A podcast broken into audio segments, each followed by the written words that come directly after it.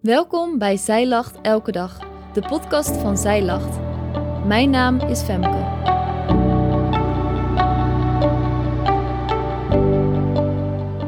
Dit is de overdenking van 28 augustus, geschreven door oudschrijfster Nienke Alblas. Voor veel mensen is de tekst die we zo gaan lezen zeer bekend. In de kerk waar ik opgroeide, hief de dominee aan het eind van de dienst zijn hand op en sprak deze woorden uit over de gemeente. Na het laatste woord van deze zegen antwoordde de gemeente driemalig met Amen. Het was een van mijn favoriete momenten van de dienst.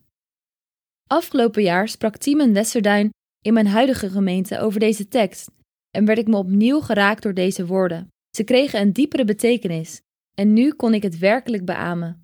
Laten we kijken naar wat deze priestelijke zegen elke dag weer voor ons mag betekenen. Deze zegen staat in nummer 6, vers 24 tot 26. De Heere zegene u en behoede u. De Heer doet zijn aangezicht over u lichten en zij u genadig. De Heer verheffen zijn aangezicht over u en geven u vrede. De priestelijke zegen komt uit Numeri, een boek uit het Oude Testament.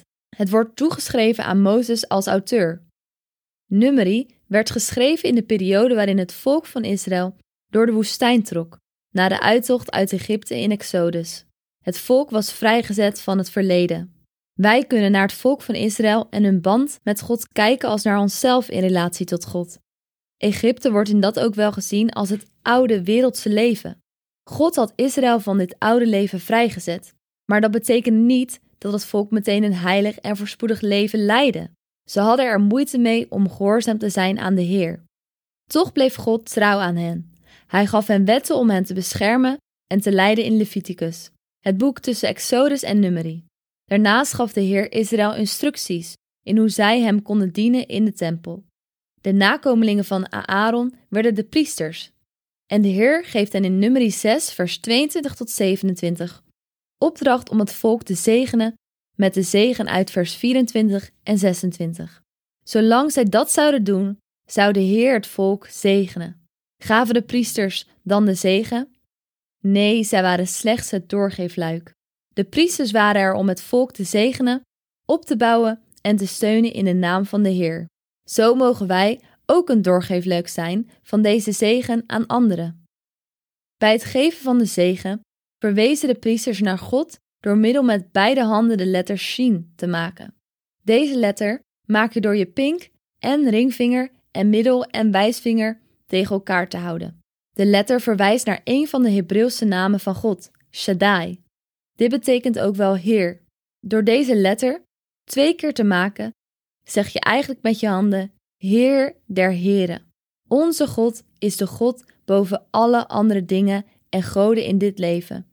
Ook verwijst deze letter naar het Hebreeuwse woord voor vrede en verzoening, shalom.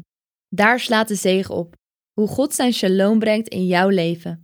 Deze zegen is uiteindelijk tot het uiterste getoond toen God zijn zoon naar de aarde zond. Laten we de zegen regel voor regel doornemen. Als we de zegen vertalen naar een boodschap voor jou, dan staat er het volgende: God zegent je en behoedt je voor het kwaad dat op je pad komt. Hij kijkt naar je en waakt over jou. Hij vergeeft je en geeft je liefde. Hij omhelst je met zijn aanwezigheid en brengt je vrede. Dit is een boodschap waarin ik mezelf dagelijks wil herinneren. Daarom heb ik het opgeschreven op een blaadje en dit op mijn spiegel gehangen, zodat ik elke dag weer herinnerd word aan hoe God ons wil zegenen. Uit genade.